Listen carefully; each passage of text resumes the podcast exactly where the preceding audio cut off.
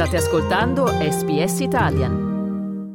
Ben ritrovati all'ascolto del programma in italiano di SBS, ci state ascoltando in diretta o in podcast eh, questa mattina con Massimiliano Gugole e Andrea Pagani. E se alcuni annunci di lavoro da casa sono troppo belli per essere veri, probabilmente è così, specialmente se promettono guadagni facili e rapidi, sempre più spesso, specialmente tra i più giovani, appaiono tentativi di reclutare i cosiddetti money mules. Il money muling è una tecnica utilizzata dai gruppi criminali organizzati per accedere al conto bancario di qualcuno in cambio di un pagamento anticipato una tantum. Il conto viene poi quindi preso a prestito per ricevere o trasferire denaro su altri conti. Tim Stainton della Polizia Federale Australiana spiega che il ciclo viene ripetuto diverse volte così da rendere quei fondi sempre meno tracciabili. Ascoltiamo.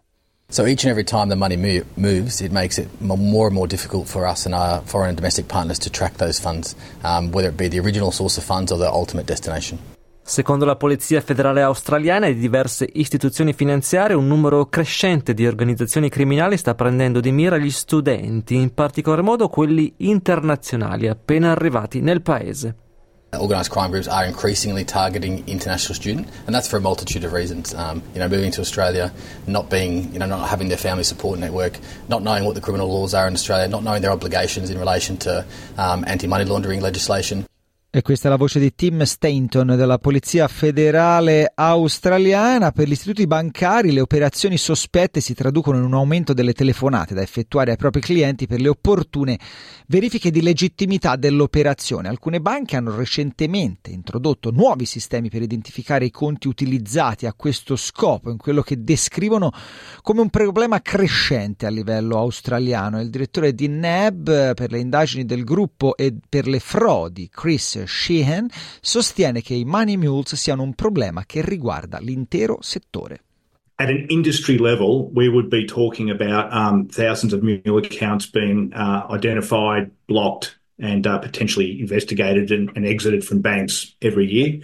Mark Broom fa parte della squadra per le indagini complesse di un'altra banca, ANZ, ed ha affermato di aver identificato dalla fine dell'anno scorso migliaia di conti correnti utilizzati come tramiti illegali. The first three months, we actually identified approximately 3,200 accounts which we believe were being set up purely for the purpose of muling e potenziali money mules vengono contattati di persona oppure online su piattaforme come tra le altre TikTok, Snapchat e WhatsApp. Chris Sheehan di NEB sostiene che alcuni studenti prendano parte intenzionalmente a questo processo illegale.